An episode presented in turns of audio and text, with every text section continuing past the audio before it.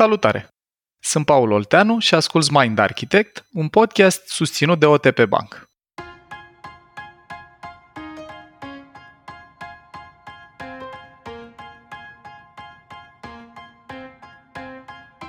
Sunt pastilele homeopate un bun instrument de a ne păstra sănătoși sau doar o minciună pe care o spunem corpului atunci când nu se simte bine? Sunt guru, oameni înțelepți din a căror învățăminte putem extrage informații importante sau doar șarlatani care ne amăgesc cu discursuri bine exersate? Putem manifesta energetic lucrurile pe care ni le dorim în viață sau este aceasta doar o cursă în care mintea noastră pică în încercarea de a depune minimul efort pentru a obține ce ne dorim? Discutăm în episodul de astăzi cu Eduard Ezeanu despre dezvoltarea personală la intersecția dintre știință și pseudoștiință și încercăm să ne clarificăm ce informații sunt utile și care ne amăgesc și învățăm ce face știința să fie știință și cum o deosebim de tehnici sau abordări care intră în categoria pseudoștiinței.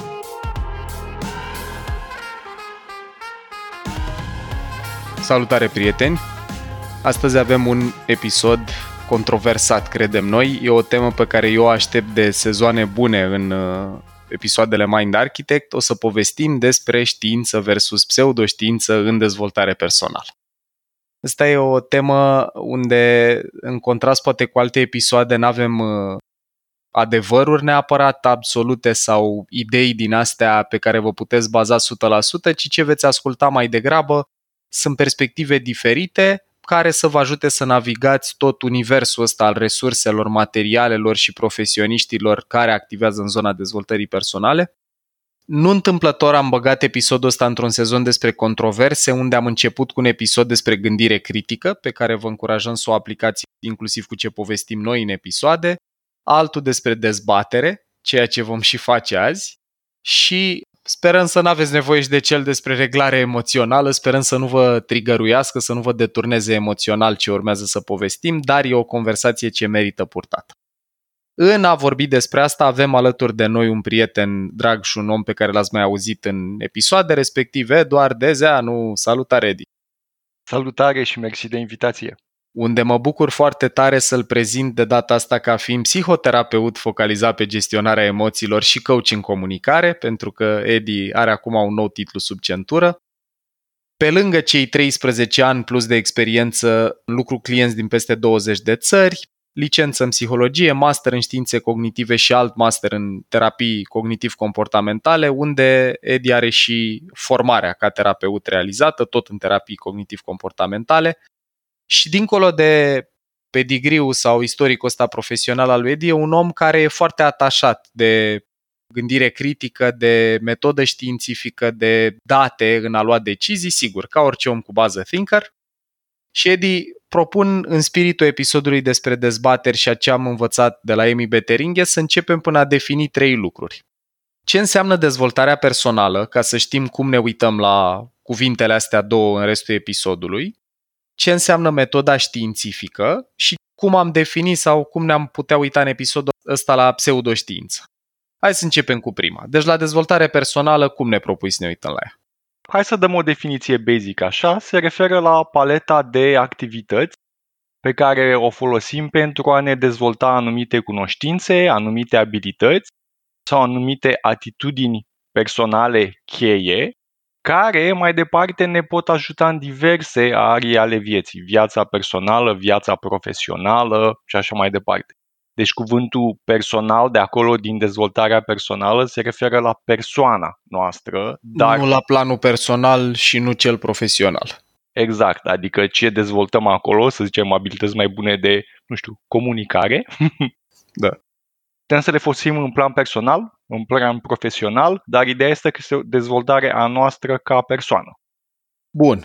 Aș spune să dăm și niște exemple aici. Deci dacă vorbim de pildă, nu știu, de psihoterapie, e o unealtă pentru dezvoltare personală. Dacă vorbim de coaching, dacă vorbim de cunoaștere de sine, dacă vorbim de ascultat podcasturi sau citit cărți sau citit jurnale științifice, dacă avem uh, răbdarea și capacitatea să le parcurgem, Astea da. sunt câteva surse care ne pot ajuta în procesul ăsta de dezvoltare personală, focalizând ideea pe faptul că dezvoltă cunoștințe, abilități sau aptitudini care după aia ne ajută în mai multe planuri ale vieții. Da. Și, bineînțeles, sunt anumite abilități, atitudini cheie care sunt foarte populare în zona asta, gen abilitățile de comunicare, managementul conflictului, productivitate, gestionarea emoțiilor, managementul timpului, abilități de vorbit în public, încredere în sine, stimă de sine. Astea sunt niște teme care apar foarte, foarte des în dezvoltarea personală. Bun. Acum, în zona asta de dezvoltare personală, tu ne încurajezi foarte tare să folosim resurse și să urmăm metode sau protocoale care au la bază metodă științifică. Mm-hmm. Și aici aș vrea eu că e foarte importantă chestia asta, e să definim un pic metoda științifică. Ce înseamnă o resursă care are în spate metodă științifică? Sigur, o să dau o mică definiție și o să explic că inclusiv prin experiența personală de ce e relevantă chestia Cred că ajută mult, asta e. Da, metoda științifică în esență este o metodă riguroasă de cunoaștere care este bazată pe observație, pe formularea de ipoteze, pe testarea ipotezelor, pe derularea de experimente în care controlăm foarte bine variabilele, pe interpretarea rațională a datelor. Deci este cumva un mecanism prin care putem să extindem cunoașterea noastră într-un mod cât mai corect, dincolo de ceea ce putem să cunoaștem noi în mod nemediat, prin simțurile și prin experiențele noastre. E, chestia asta a devenit uh, foarte importantă pentru mine în propriul meu drum de dezvoltare personală, unde am observat în ultimii ani de liceu, primii ani de facultate, încercând diverse metode în care vreau, prin care încercam să am mai multă încredere în mine, să comunic mai bine și diverse altele, că încercam metoda A, citeam o carte de self-help, încercam metoda de acolo, mai încercam și metoda B, mai încercam și le puneam în practică, dar nu prea făceam progres. Și eram, măi, ce se întâmplă cu treburile astea? Și parțial la facultate parțial în studiul individual, am ajuns să cunosc mult mai bine ideea asta de metodă științifică și că, în esență, dacă vrei să-ți dai seama că o metodă pe care o folosești pentru dezvoltarea personală are șanse mari să te ajute, e bine să te asiguri că de două chestii. Unu, că ea a fost studiată științific. Mai specifică sunt experimente științifice pe metoda respectivă și doi, că acele experimente au arătat că metoda produce rezultate. E, și pentru mine asta a fost ca un breakthrough, așa, și am început să iau toate metodele pe care le încercam și să caut să cercetez care din ele au o bază științifică. Din păcate, ceea ce am descoperit și ceea ce este un fenomen generalizat în industria asta de dezvoltare personală este că undeva la, eu aș zice, peste 80% din metodele care există pe piață fie nu au fost niciodată verificate științific, sau dacă au fost, nu au fost dovedite ca producând rezultate semnificative. Ori produc rezultate zero, ori produc rezultate minore. Dar, făcând analiza asta și începând să gândesc științific, am început să o iau spre metode cu o mult mai solidă bază științifică, care am văzut în practică că mă ajută mult mai mult și după care folosind ele în coaching, în psihoterapie cu clienții și ei au văzut progres mai rapid cu aceste metode decât cu alte metode care nu au un fundament științific. Bun. Avem o primă înțelegere, așa, idei de metodă științifică și avem împărțite resursele astea în resurse de dezvoltare personală care trec prin rigorile unei metode științifice și resurse de dezvoltare personală care nu trec prin asta, asta nu înseamnă neapărat că ele ne ajută niște oameni. Simțim încă de la început să clarificăm da. ideea asta, că s-ar putea să nu fie ceva foarte documentat, riguros cercetat, dar pe unii oameni să-i ajute. Hai să ajungem și la a treia definiție și după aia intrăm în, în miezul subiectului. Cum am definit pseudoștiința? Și înainte să dau definiția, o să adaug și că deseori sunt metode noi care apar și nimeni n-a apucat să le testeze științific Bun. ca lumea. De obicei durează undeva la 10 ani să testezi riguros niște chestii. Asta înseamnă să faci o serie de studii și replicări ale studiilor respective și să zici, da, domnule, merge. Cum s-a întâmplat cu tehnicile de mindfulness și meditație, de exemplu. Unde da, acolo avem istoricul ăsta și știm da, că funcționează. Exact, exact. Eu aș mai clarifica un lucru pe care l-am vorbit și noi înainte de a începe înregistrarea episodului ăstuia, de pildă, dragilor, ca să fie foarte, foarte ușor de priceput de ce metoda științifică e totuși importantă, dar e și laborioasă. În momentul în care studiem științific ceva, trebuie să izolăm factorii pe care îi studiem. Dacă, de pildă, vrem să vedem ce ameliorează starea de depresie sau de anxietate a cuiva și ne uităm la impactul nutriției și vedem că unii oameni care au început să mănânce cu precădere vegetarian pare că se simt mai bine, acolo e eronat să spunem regimul vegetarian ameliorează depresia și anxietatea până când nu ne uităm la, ok, aici vedem eșantionul cum arăta, erau uh, de toate vârstele, erau de sexe diferite, am izolat factorii, că poate ăștia da. când au început să mănânce vegetarian s-au și mutat într-un loc cu altfel de climă, care expune mai mult la soare și poate făceau și mai multă mișcare. Da. Și în momentul în care o luăm pe drumul ăsta, vedem că practic cercetarea devine foarte laborioasă, motiv pentru care noi avem și mult respect pentru oamenii care fac cercetarea.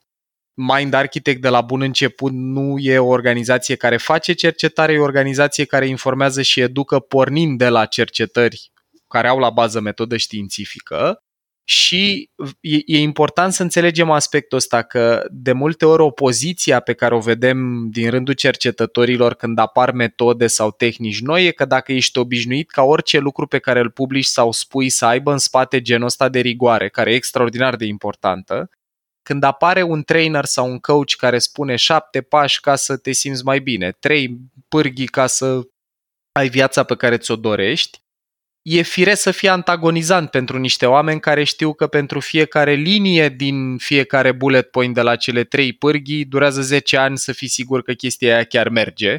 Da. Și dacă urmărim, de pildă, podcasturi făcute sau materiale publicate de cercetători, o să vedem că acolo îi spun de multe ori, bă, e foarte complicat, Așa, unde începem să avem o intuiție că s-ar putea să ajute e aici. Uite studiul, eșantionul, uh, peer review, faptul că inclusiv alți oameni au trebuit, alți cercetători au trebuit să valideze chestia aia și a trecut și prin mâna lor.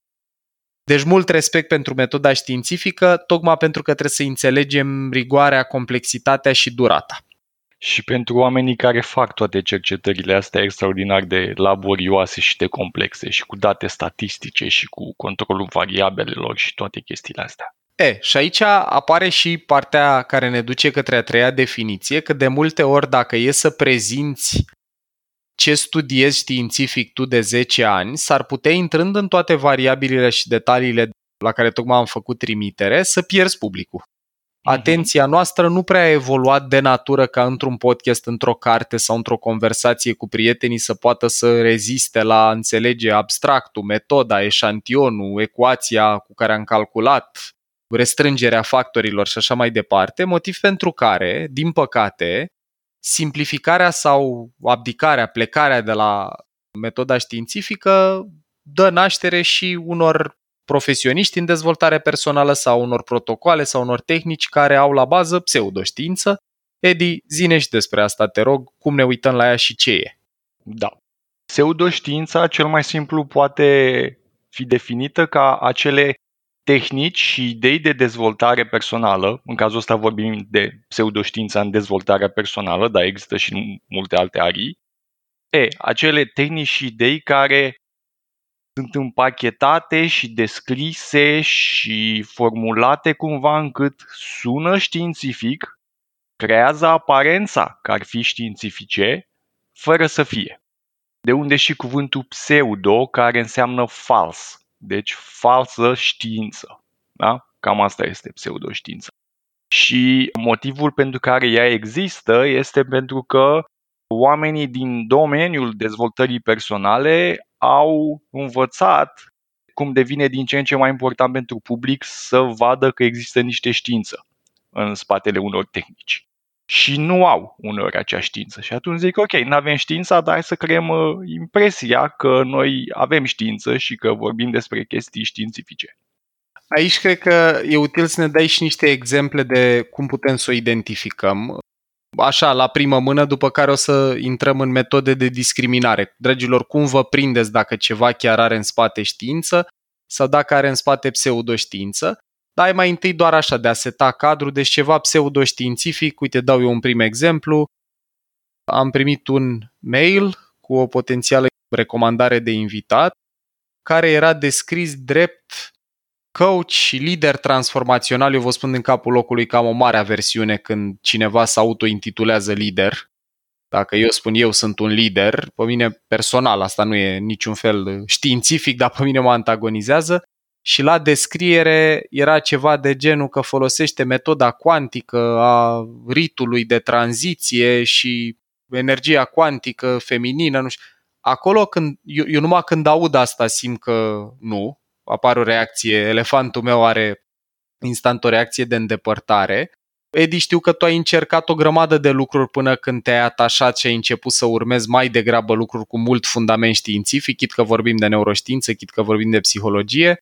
Ce ai găsit în grădina Domnului înainte de a ajunge la... Paul, într-adevăr, și eu am observat uh, limbajul ăsta foarte pompos, care deseori ascunde o lipsă de rigurozitate științifică a ideilor și argumentelor, care este cumva supracompensată prin cuvinte științifice și o să vorbim un pic mai mult despre asta. Ce interesant e că aici este un tipar și anume, în general, dacă te uiți cam în fiecare eră a dezvoltării societății noastre, era ceva care era foarte popular în știință, dar nu era foarte bine înțeles și forma de dezvoltare personală care era cea mai populară atunci, cumva făcea legătura cu aia. De exemplu, acum vreo 200 de ani a fost descoperit fenomenul ăsta de electromagnetism. Uh-huh. Și mhm. imediat au apărut tot felul de metode din astea de vindecare, de nu știu ce, care foloseau cuvântul magnetism. A început să vorbească despre magnetism animalic, despre tot felul de chestii ca să se lege de electromagnetism, o chestie care era nouă și sofisticată și la modă. După care, acum vreun secol, când au fost descoperite radiațiile, iarăși era ceva așa, wow, cool, super complex, super științific. Și din nou a apărut o zonă de dezvoltare personală cu expunere la raze X și cu tot felul de chestii din astea care ci că pot să ne îmbunătățească corpul, viața și așa mai departe. E, în ziua de azi, cuvintele magice sunt fizică cuantică și mecanică cuantică. Niște domenii fascinante, foarte complexe, în care descoperim niște lucruri interesante și în dezvoltarea personală apare exact expresii din astea, coach pe metoda cuantică, pe nu știu ce, pe la la la, pentru că asta este la mod acum. Am și o perspectivă aici, așa, apropo de cuvinte pompoase, cum sunt uh, fizica sau mecanică cuantică.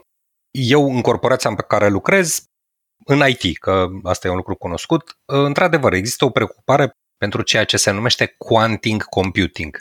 Mhm. Adică ca să pui în practică elemente de fizică cuantică și cunosc, am colegi cu doctorate în fizică și într-un domeniu extrem de științific, cum este știința calculatoarelor, să încorporezi știința venită din fizica cuantică este o dificultate enormă și doar participând la conversațiile dintre ei și la nivelul de conversații, îmi dau seama că dacă îl ducem în limbajul uzual, într-adevăr, sună bine, sună mhm. științific, mm-hmm. dar aplicabilitatea lui este departe de domeniu.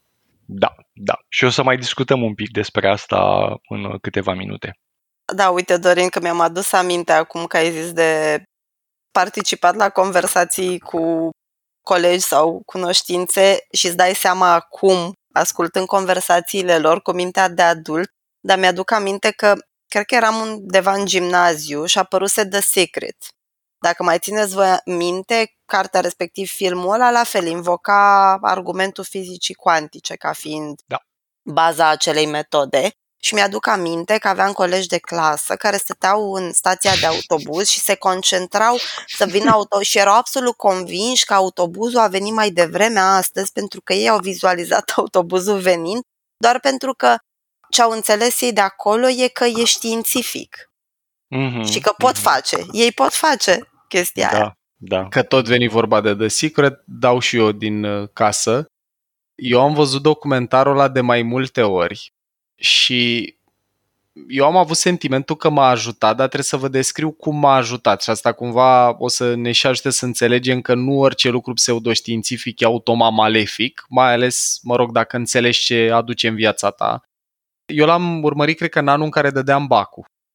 Și îmi aduc aminte că, na, cu perfecționismul caracteristic mie, cu istoricul meu de familie în care nu prea am avut voie să greșesc, mai ales la școală, am trăi multă anxietate înainte de bac. Trăiam cu stresul ăsta că, bă, dacă nu-mi iese, dacă nu știu, dacă nu știu ce. Și mi-aduc aminte că filmul ăla pe care l-am urmărit în mod repetat, pentru mine a avut o valență de autoreglare. Eu nici n-am reținut neapărat componenta de fizică cuantică, cât ideea asta că trebuie să vizualizez că o să meargă, că o să trebuie să vizualizez și evident la mine capitolul de pus efort era deja acolo, deci nu doar mhm. stăteam și mă uitam la bancnota de un dolar cu încă 6 de 0 sau 7, cum era în film, după și așteptam să devin milionar. Sau în cazul meu îmi puneam un carnet de note cu 10, mă uitam la el, nu citeam nicio operă literară, nu învățam nimic, speram să trec bacul. Uh-huh. Dar în valența asta de a mă uita la el ca să-mi dea sentimentul ăsta că, bă, dacă ai încredere și dacă vizualizezi o să-ți iasă, pe mine m-a ajutat într-o oarecare măsură, dragilor, a nu se confunda componenta asta de autoreglare emoțională pe care eu o făceam privind filmul cu faptul că efectiv spusele lor din film au vreun fel de fundament științific. Da. Asta e distinția pe care cred că e important să o facem. Și acum, ca în seta cadrul ăsta, Edi, am definit dezvoltarea personală, am înțeles un pic mai bine ce înseamnă metoda științifică, mai zic aici că, de exemplu, oamenii care fac doctorat au o bucată bună din doctorat în care studiază cum să cerceteze înainte să apuce efectiv să cerceteze ce au ei de cercetat ca să-și ia doctoratul. Deci, dragilor, nu vorbim de liceu, te rog, Edi. Și la masterate se mai face asta uneori. Da, da, e educație superioară, nu vorbim de liceu, nu vorbim da, de facultate, absolut. vorbim la master și mai ales la doctorat studieze asta, deci vedem că metoda științifică e ceva ce cere un anume tip de pregătire și de anduranță la rigori academice. Da. Am definit și pseudoștiința ca fiind tehnici, idei, oameni care se îmbracă în terminologie, veșminte științifice, creează aparența de știință, dar nu sunt în fapt în linie cu rigorile metodei. Și acum, poate că cea mai importantă parte din episod, Edi, este cum discriminăm între ceva care are fundament științific și ceva care nu prea are. Care ar fi tips and tricks, îndrumările, pârghile la care ne invis să fim atenți? Sigur, asta e într-adevăr partea practică în care învățăm uh, această discriminare. O să încep cu, zic eu, uh, principiul de aur în chestia asta, ceea ce americanii numesc așa frumos fact-checking. Adică, când descoperi o nouă idee, o nouă tehnică de dezvoltare personală, fă un pic de căutare, în general pe prietenul Google, ca să verifici 1. Există studii științifice pe metoda respectivă? 2. Ce concluzii sunt aduse de studiile respective? Asta în sine, în primul rând, e un reflex pe care nu-l avem. Și de asta ne, ne păcălește pseudoștiința. Sună frumos, din nou, împachetarea aia în cuvinte științifice, omul care vorbește frumos și ne gândim, a, de ce științific? Și nu mai facem verificarea. Dar dacă o facem, pentru unele lucruri durează mai mult, pentru unele mai puțin, dar pentru unele este fascinant cum în efectiv 15 minute putem să recunoaștem o metodă pseudoștiințifică. E, și ca să demonstrăm asta, am făcut așa ceva și anume am căutat pe Google cuvântul homeopathy, adică homeopatie în uh, limba engleză. Paranteza aici, dacă cunoașteți limba engleză, vă ajută mult, mult mai mult pentru că studiile și articolele cele mai bune sunt în limba engleză pe, pe temele astea. Ok. Și am, am în fața mea aici rezultatele care mi-au apărut când am căutat atât homeopathy, adică nici măcar nu am căutat homeopathy research sau homeopathy studies, doar cuvântul homeopathy și avem așa. Pe partea dreaptă a ecranului meu apare un snippet din ăla de la Wikipedia care spune așa, tradus în timp real de mine acum în limba română din uh, engleză, homeopatia este un sistem pseudoștiințific de medicină alternativă prima propoziție din articol. ok. Și Și uh, dacă citiți tot articolul, e o secțiune întreagă în care vorbește despre cercetările pe tema asta și cum nu au produs rezultate și cu referințe, adică linkuri către cărți și către cercetări pentru cei mai curioși să vadă în detaliu. Mai Deci, avem... e- uh, da, De aici înțeleg deci că oamenii care iau pastile homeopate nu beneficiază de efecte reale. E o nuanță aici, în sensul că se poate întâmpla ceea ce se numește efectul placebo. Adică, iau o pastilă homeopatică pentru durere de cap și mă aștept să-mi treacă durerea de cap și îmi trece durerea de cap datorită așteptării. Asta este ceea ce numim uh, efectul placebo. Datorită așteptării, adică faptului că eu mă aștept să-mi treacă, nu faptul că aștept pur și simplu. Da, da, da, datorită așteptării că o să-mi treacă. Bun. Și, mă rog, e un întreg mecanism acolo, cum că datorită așteptării, creierul eliberează mai multe endorfine, care, Paul, oare ce fac endorfinele?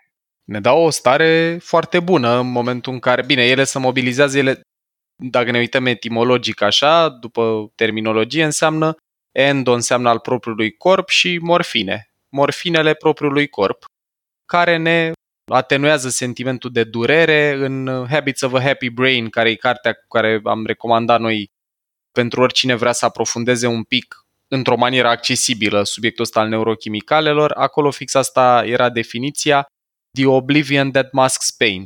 Starea de Mhm. uitare, de bine, de Mhm. nu știu exact cum să traduc Oblivion, care maschează durerea sau disconfortul. Așa că iată, E, așa e mecanismul de placebo pe durerile de cap. E o pastilă care în sine poate să fie o bomboană, dar ți se spune că este o pastilă care mă, vindecă durerile de cap și așteptându-te, având așteptarea că într-adevăr o să funcționeze, faci propriul tău creier din laboratorul său intern de chimicale să elibereze mai multe endorfine și, surpriză, chiar ți-a uh, trecut durerea de cap.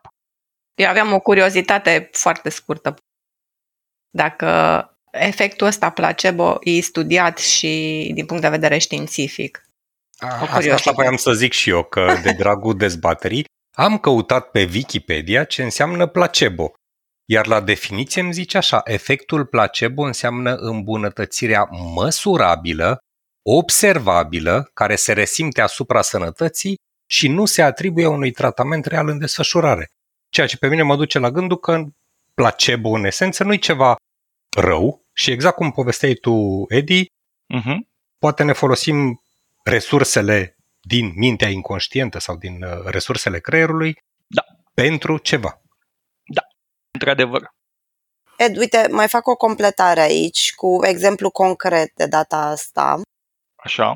Mama, de pildă, are o afecțiune care nu poate fi tratată și atunci, uh, practic, se tratează doar simptomele și unul dintre cele mai puternice simptome e vertijul. Ea a avut recomandare de la medic specialist de două tipuri de pastile homeopate și după ce a luat o perioadă pastilele alea, a început să nu mai aibă vertijuri. Vreo 90% din timp, așa să zicem, funcționează fără vertij.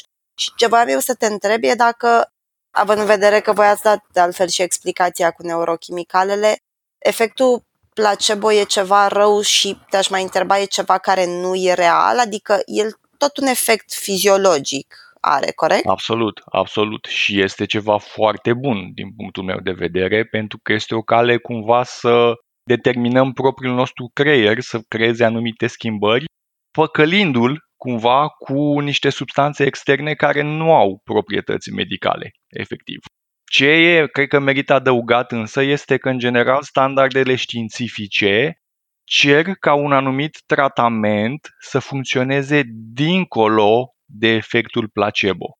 Că dacă e vorba doar de efectul placebo, în loc să dăm mii de lei pe pastile homeopatice, ok, dăm persoanei o pungă de bomboane de 1,50 leu și zicem că sunt medicamente placebo și e același efect, dar nu mai cheltuim atât de mulți bani. mm, De asta, pentru a studia ce se întâmplă dincolo de efectul placebo, în studii științifice, deseori se face ceva de genul ăsta. Apare un uh, medicament, se iau două grupe, să zicem un medicament pentru dureri de cap, da? Și o grupă primește medicamentul real și o grupă primește ceva fără proprietăți medicale. Metaforii se numesc uh, cuburi de zahăr, dar nu asta sunt efectiv. Crezând însă că Au primit au primit medicamentul respectiv. Deci ambele grupe au ideea că au primit adevăratul medicament care presupune să elimine durerea de cap sau să o amelioreze, doar că doar unul din ele a avut asta. E, dacă ambele grupuri se îmbunătățesc la fel, explicația este strict efectul placebo. Dacă grupul care a primit medicamentul real s-a îmbunătățit mai mult, semnificativ statistic mai mult, înseamnă că n-a fost doar placebo, ci medicamentul respectiv are niște efecte. E, și asta se caută și în medicină și în dezvoltarea personală, ceva care nu funcționează doar prin placebo. Da, e bine, ajută și placebo, dar hai să țintim mai sus.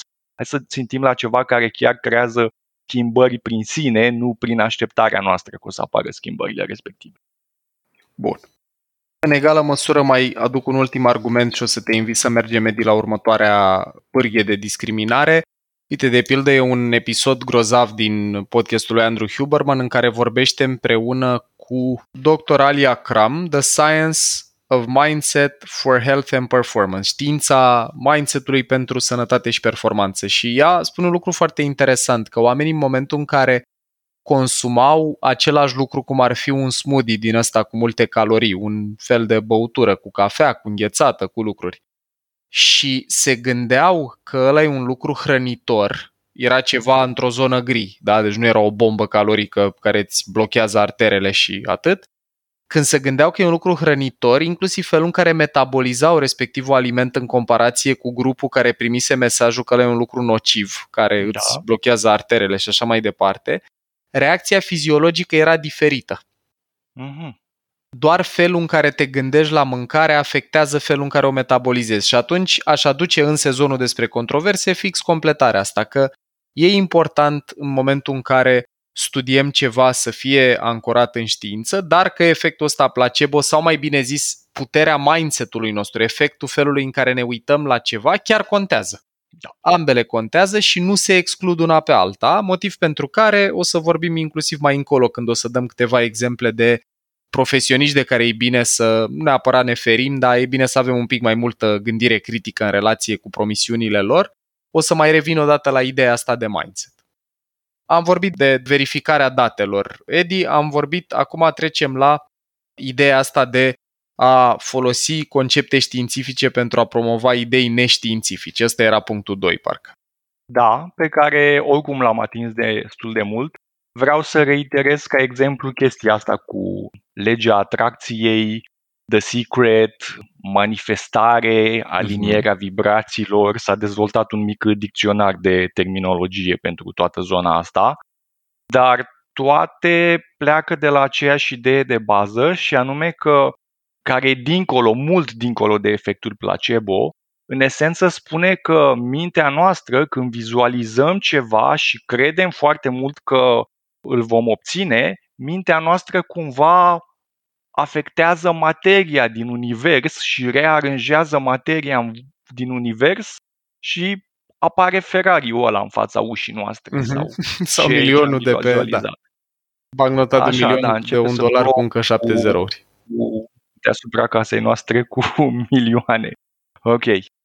E, partea asta ei încearcă să o justifice prin zona sofisticată și complexă de fizică și mecanică cuantică, unde s-a observat o chestie numită efectul observatorului, care pe scurt ar fi ceva gen când te uiți la niște particule subatomice, când le observi, le studiezi, încerci să le măsori, asta în sine le schimbă proprietățile.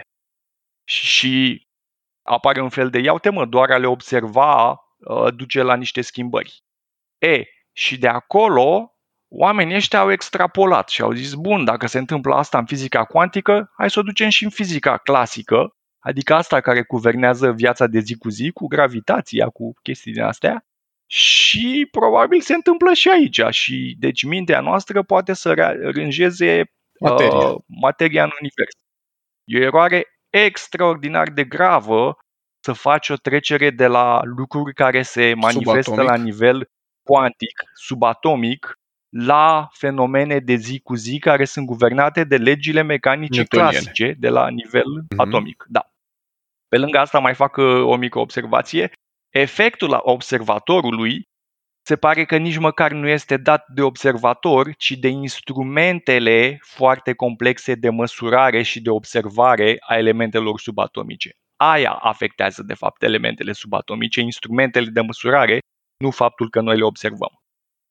Dar uite cum de la o chestie care sună mișto în uh, mecanica cuantică s-a ajuns la mintea ta poate să rearanjeze materia în univers și să teleporteze Ferrari-ul ăla lângă tine sau ceva de genul. Edi, deci avem verificarea datelor, avem atenția la folosirea conceptelor științifice pentru a promova idei neștiințifice sau, ca în exemplu tău cu legea atracției, transferul dintr-un domeniu al științei în altul, fără neapărat ca lucrul ăla să fie posibil când intri în detalii și te uiți la, Da. de pildă, ideea asta de fizică cuantică și fizică newtoniană. Bun, mai avem două, parcă. Care e următorul element de discriminare între știință și pseudoștiință? Hai să vorbim de asta, care mie mi se pare foarte importantă, mărimea promisiunilor. Americanii au vorba asta cu If it sounds too good to be true, it probably is. Adică dacă sună prea bine ca să fie adevărat, probabil că este. Adică nu este Mhm. adevărat. Probabil că așa e, nu este adevărat. Deci, aici regula ar fi mare atenție la promisiuni foarte mari.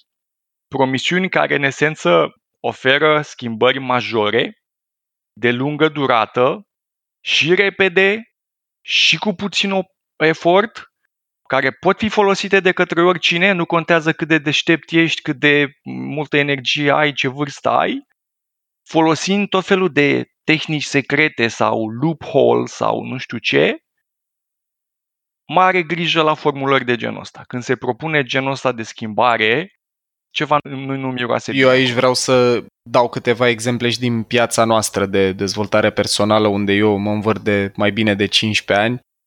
Băi, la noi sunt foarte, foarte mulți profesioniști care spun trei tehnici ca să nu mai trăiești frica de a vorbi în public niciodată, șapte pași prin care îți poți transforma viața, cele două secrete ale prosperității financiare. Dragilor, iară, e un sezon despre controverse, nimeni nu are adevărul absolut, inclusiv și poate mai ales oamenii de față, dar aveți mare grijă la orice mesaj de marketing care sună așa, pentru că mesajele astea sunt făcute să exploateze nevoia noastră de viteză, nerăbdarea, sistemul de recompensă care dacă pot să primesc exact ce îmi doream, prosperitate financiară, sănătate, relația visurilor mele folosind trei tehnici, până mâine eventual, o să se incite, o să trăim eliberări de dopamină dacă nu avem în egală măsură scepticismul ăsta sănătos dat de gândirea critică și eu ce pot să vă spun atât din practică personală cât din tot ce am povestit în Mind Architect unde auziți mai mulți terapeuți care împărtășesc despre cum e un proces de transformare în muncă terapeutică, transformările durează ani și durează în general efortul de transformare durează toată viața. Eu n-am întâlnit până acum trei pârghii, două tehnici, patru pași care te ajută să nu mai simți X sau să trăiești doar Y sau lucruri de felul ăsta. Deci, transformarea personală, da, sustenabilă, atât în practică personală a celor din echipa noastră, cât și în general, din ce ne arată datele, durează mult timp. Are legătură cu plasticitatea creierului, mai ales după vârsta de 25 de ani, are legătură cu cât de importante sunt amintirile timpurii care se instalează în memoria aia implicită prin repetiție și asociere și robustețea lor în timp, motiv pentru care traumele cu excepția intervențiilor unde folosim și chimie, folosim medicamente ca să afectăm funcționarea creierului în tratarea fobiilor, de pildă, sau mai nou în state au început să folosească și MDMA sau alte substanțe în a trata diferite traume, dar neintrând în subiectul ăsta pe care poate îl parcăm pentru un episod viitor, în general, dacă primești mult repede și fără efort, vă recomandăm să fiți foarte sceptici la chestia aia. Sunt vreo patru variabile acolo și, în esență, ideea e că e puțin probabil să le primești pe toate deodată. Dacă e ceva ce funcționează repede, probabil efectul mm-hmm. va fi minimal. Dacă are efect mare și de lungă durată, probabil va trebui să lucrezi câteva Sau ani. luni de zile la chestia sau ani de zile la chestia respectivă. Da, să fie și rapid, și bun, și ieftin, Pe loc și și da. da, da, și da, de mare nu- impact. Nu prea există. Și când facem afirmațiile astea, amândoi ne bazăm pe realități neurobiologice. Dacă studiați orice neurocercetător cu un pic de reputație, de la Robert Sapolsky, la Sarah McKay, la Andrew Huberman, toți spun transformarea durează. E un proces de durată. Da. Dacă vorbiți cu orice terapeut, nu întâmplător psihoterapia nu durează două sesiuni durează luni sau ani în general, în contrast cu un proces de coaching unde sigur poți să îți clarifici niște lucruri, poți să dobândești conștientizări noi și să mobilizezi energie, să faci ceva după una sau două sau trei sesiuni. Dar acolo e pe ceva Specific, foarte specific exact, în general. Exact. Bun. Da? Edi, cum suntem deja aproape de 40 și ceva de minute, aș zice să trecem și la al patrulea mod de a discrimina între știință și pseudoștiință, și anume... Simbolurile înșelătoare de autoritate. Exact. Aici ideea fiind că noi deseori, în loc să depunem efortul să facem ce am recomandat la început, fact-checking, să vedem dacă o metodă merge sau nu, ne uităm la niște indicatori despre măsura în care cel care prezintă metoda respectivă e credibil, are autoritate și încercăm după aia să decidem dacă o să credem ce spune sau nu pe baza la asta. N-ar fi neapărat rău, doar că uh, nu suntem foarte buni la treaba asta. Și oamenii din zona asta mai de pseudoștiință au învățat să folosească niște simboluri care păcălesc foarte des pentru a-și asuma o autoritate pe care nu o au. Uh, unul este ăsta de titluri. Titlul de doctor, titlul de guru, toate chestiile astea. Nu știu care e faza, dar impresia mea e că cei mai buni oameni în anumite domenii aproape niciodată nu-și folosesc da. titlul de doctor. Nu vezi pe cărțile lui Doctor, Sapolsky, lui exact. Eagleman, lui doctor, nu știu ce, doar numele lor. Dacă are doctorat în uh, studiile literaturii franceze și vorbește despre biologie, neapărat o să scrie doctor pe, mm-hmm. pe carte. Aveai tu un exemplu specific aici, mi-aduc aminte, ziceai Dr. Caroline Leaf, care se descrie ca neurocercetător da. și doctoratul e în patologia comunicării sau communication pathology. Communication pat- pat- da. pathology. Bun. Da. Și aici, iar asta nu... E exact, Te rog. e exact genul ăsta de persoană. Toate cărțile ei, oricând se prezintă, când ține o prezentare, în toate articolele, e mereu Dr. Caroline Leaf. Dr. Caroline Leaf. Ok, nu are doctoratul în uh, studiile artei franceze, dar totuși Communication Pathology, doctoratul ei și neuroștiință, subiectul pe care scrie, sunt niște chestii destul de, de diferite. Și în același timp, din curiozitate, am căutat această doamnă nu are studii publicate în jurnale științifice. Mai dau un exemplu, s-ar putea să antagonizez niște prieteni care chiar au urmat metoda, din care, bă rog, și eu am găsit valoare, dar uite, e un uh, speaker, professional speaker, author and business consultant, deci vorbitor, autor, business consultant, John De Martini îl cheamă, care vorbește despre valori, a scris o carte pe care eu am găsit-o folositoare, care se cheamă The Values Factor și inclusiv site-ul este drdemartini.com, iar în carte, mi-aduc aminte că o ascultam cu, alături de Alexandra la drumuri cu mașina prin țară, Băi, la fiecare, mm-hmm. în primul rând vorbește despre el însuși la persoana a treia, care iar e un, un red flag, așa, e un indicator de disociere acolo, dacă vorbesc despre mine drept da, doctor da. de Martini, ce părere ai despre? Și mereu își spune doctor, el sieși. Și acolo nu, nu știu, o să mă uit să văd dacă găsesc în timp ce înregistrăm în ce are el doctorat, dar, dragilor, atenție la chestia asta, da? Cu doctor, unde pot să fiu doctor în literatură și să vorbesc despre neuroștiință sau pot să fiu doctor în, nu știu, biologie și să vorbesc despre psihologie, care, ok, sunt mai apropiate, dar s-ar putea ca ce am învățat eu în doctoratul meu în biologie să nu se aplice neapărat când vine vorba de psihologie. În toate cazurile, atenție la titulaturi și mai ales la cât de mult oamenii pe care îi urmăriți își împing titulaturile în față. Asta nu înseamnă că ele nu valorează, de pildă doctoratul se obține foarte greu, dar e important să nu dați încredere automat cuiva care fie are un astfel de titlu, fie e îmbrăcat într-o manieră care produce încredere, fie are niște straie, niște haine care sunt asociate înțelepciunii, erudiției, nu știu cum să îmbracă mulți Mhm. oameni în haine din astea de guru și avem și acolo niște exemple, Edi, parcă? Da, avem cel puțin unul. Pe cine vreau să mai menționez pe zona asta este destul de faimosul Sadhguru, S-A-D-H Guru. Numele lui real este, sper că pronunț bine, Yagi Vasudev, da? S-a autointitulat Sadhguru, care, din ceea ce am cercetat eu, se traduce din sanscrită ca adevăratul guru. Da? Mhm. Foarte, Apropo foarte de- exact, modest din exact. partea lui.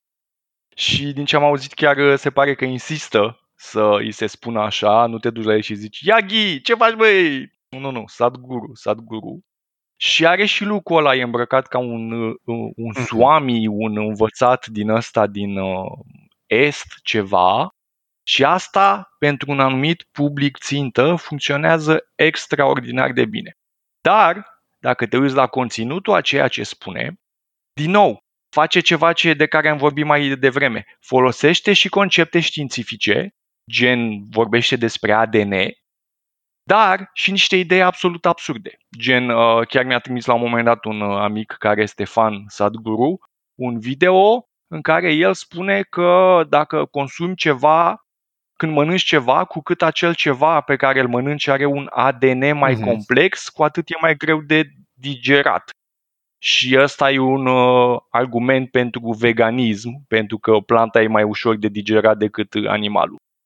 Sunt multe argumente bune pentru veganism, ăsta nu e unul din ele. Nici, nici nu există așa ceva.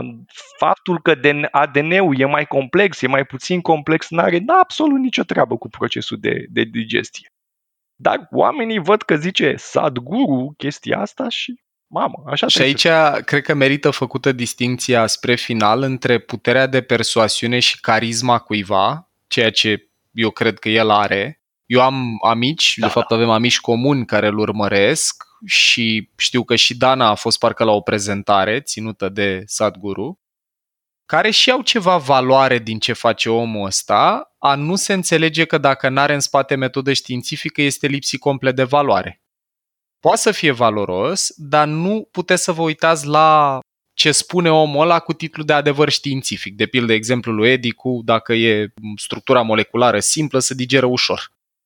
Da, deci eu am fost din curiozitate la el și pot să zic că mi-a plăcut. Deci mie nu, eu n-am stat poate ca și Edi să studiez fo- fiecare sau Afirmație. să-mi Sau... pară ceva foarte neștiințific. Poate pentru mine nu contează asta atât de mult. Dar ce am văzut și ce este că ajută foarte mulți oameni și poate că oamenii aceia nu neapărat au nevoie în momentul ăla de știință dovedită științific. Doar asta e părerea mea.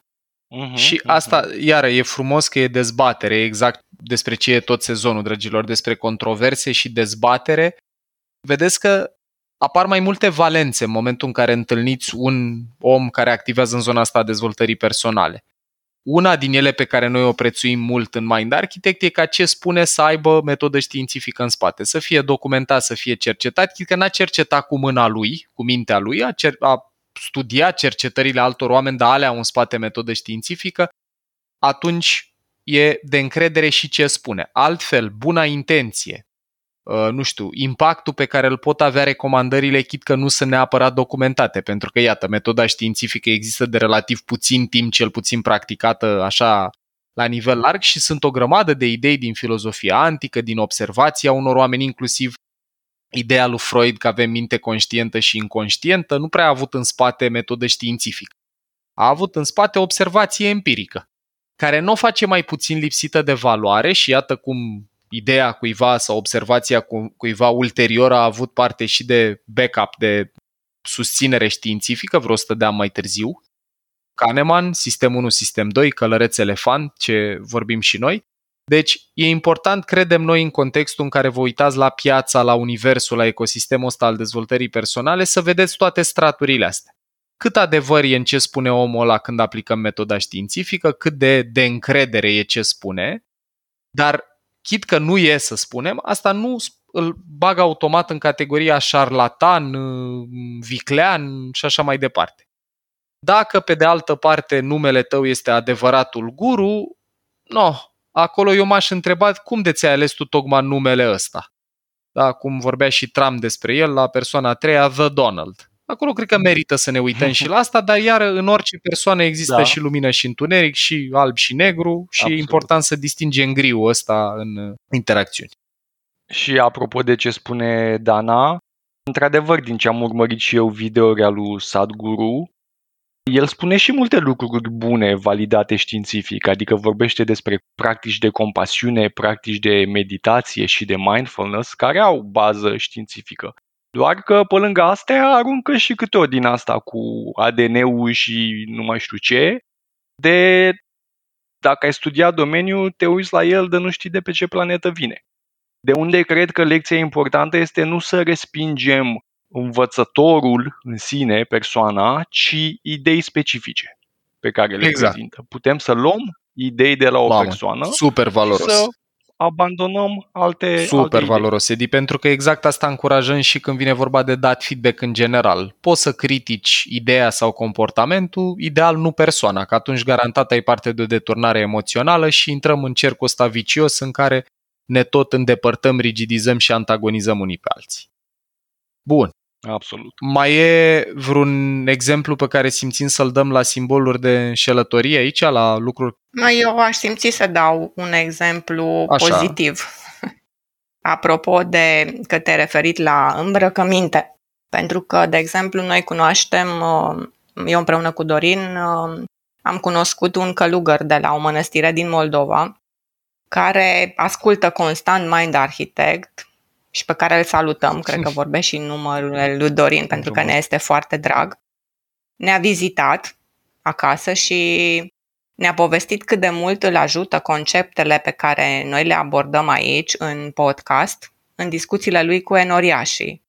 Chiar a făcut și el testul PCM, a înțeles de ce starețul mănăstirii are procese diferite despre cum abordează conversațiile sau cum procesul de rugăciune e de fapt mm-hmm. o mhm. formă de mhm. meditație. Ce vreau să spun este că poate integra știința cu credința și cred că până la urmă credința face parte din valorile oricăruia dintre noi, indiferent de ce direcție mergem. Nu trebuie să fie neapărat la biserică. Avem o credință, avem o speranță și cumva sunt și oameni, că mă refeream la haine, în sutană, Așa. care cumva sunt reprezentativi în contextul acei povesti tu de acel guru, care cumva le împletește știința da. cu abordarea lui, cu credința. E, în primul rând, super mișto că ascultă Mind Architect și transmite și mai departe ideile Acolo cred că vine o chestie neașteptată, pentru că când îl vezi îmbrăcat așa, te întrebi, te aștepți, dacă îi ceri un sfat, să înceapă să-ți citeze din scriptură. Și când îți spune de părțile creierului și călăreț și elefant, o să fii, hopa, stai că se întâmplă altceva aici. Foarte uh-huh. interesant. Bun. Mulțumesc, Dana, și pentru exemplul ăsta și îl salut și eu pe calea asta. Pentru mine e o mare, mare bucurie ca informația asta să ajungă în toate mediile și uite, însă și ideea asta putem vedea, dragilor, cum școli de gândire diferite sau școli pur și simplu diferite, școală estică, meditație, școală vestică, rugăciune, pot avea fundament ambele. Sunt studii, inclusiv cele prezentate în trăsături alterate, în Alter Traits, cartea asta scrisă de Daniel Goleman cu Richard Davidson. Unul e părintele conceptului de inteligență emoțională sau cel puțin cel care l-a popularizat și celălalt e neurocercetător, uh, Davidson, care arată exact ideea asta, că și meditația și rugăciunea, rugăciunea dacă chiar e practicată 100% focalizat pe relația cu divinitatea în care crezi, au la nivelul creierului efecte similare. Deci, iată ce frumos e când putem să acceptăm că drumuri diferite duc către beneficii similare. Dragilor, am abordat subiectul ăsta pe cât de scurt am putut. Varianta noastră de aproape o oră, să știți că este tot ce am putut face în termen de a conține și scurta discuția despre dezvoltarea personală la intersecția asta între știință și pseudoștiință. Edi, mulțumesc mult și sperăm, dragilor, că ați putut avea în conversația asta și un exemplu de temperare, de păi există zone de gri, nimeni nu contestă bunele intenții, dar putem contesta afirmații dacă sunt valide sau nu științific. E ceva ce ne-am dorit să aplicați inclusiv în parcurgerea episoadelor noastre, pentru că suntem oameni și s-ar putea ca ce documentăm pentru fiecare episod să nu fie la curent cu ultimele descoperiri în funcție de când ascultați episodul. Da, deja avem episoade vechi de 3 ani la momentul la care înregistrăm și s-ar putea dacă le ascultăm, Doamne ajută, peste încă 10, să ne dăm seama că, bă, stai un pic, că ce am zis noi despre, nu știu, memorie, mai e o nuanță care modifică un pic tema.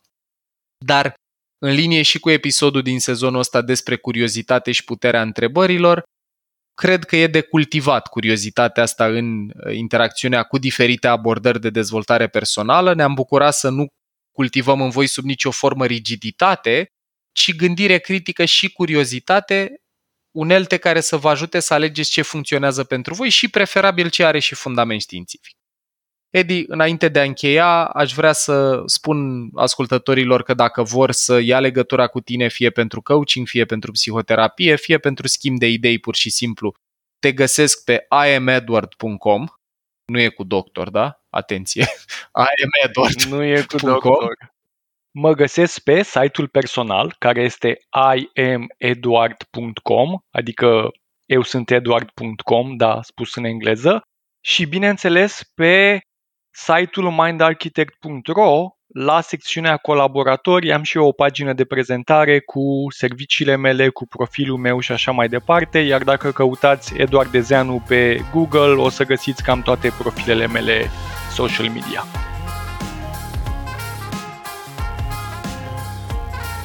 Ai ascultat un episod din podcastul Mind Architect al lui Paul Olteanu și al invitaților săi, Dorin, Dana și Luciana. Dacă ți-a plăcut acest episod și îți dorești să afli mai multe, te invităm să descoperi pe mindarchitect.ro un ecosistem de învățare creat special pentru cei care vor să facă neuroștiința și psihologia parte din viața lor de zi cu zi. Conținutul Mind Architect nu este destinat și nici nu trebuie interpretat ca fiind utilizabil pentru a diagnostica, trata, atenua, vindeca, preveni sau un alt mod a fi utilizat pentru orice boală sau condiție medicală nici nu trebuie considerat substitut pentru consultație psihologică sau muncă terapeutică. Podcastul Mind Architect poate fi ascultat în continuare gratuit pe rețele de podcasting precum Spotify, Apple Podcasts, pe canalul de YouTube Mind Architect sau pe mindarchitect.ro. Și dacă ai în preajma ta alte persoane care crezi că ar avea de câștigat din genul acesta de cunoaștere, ne-am bucurat tare să le dai și lor un share.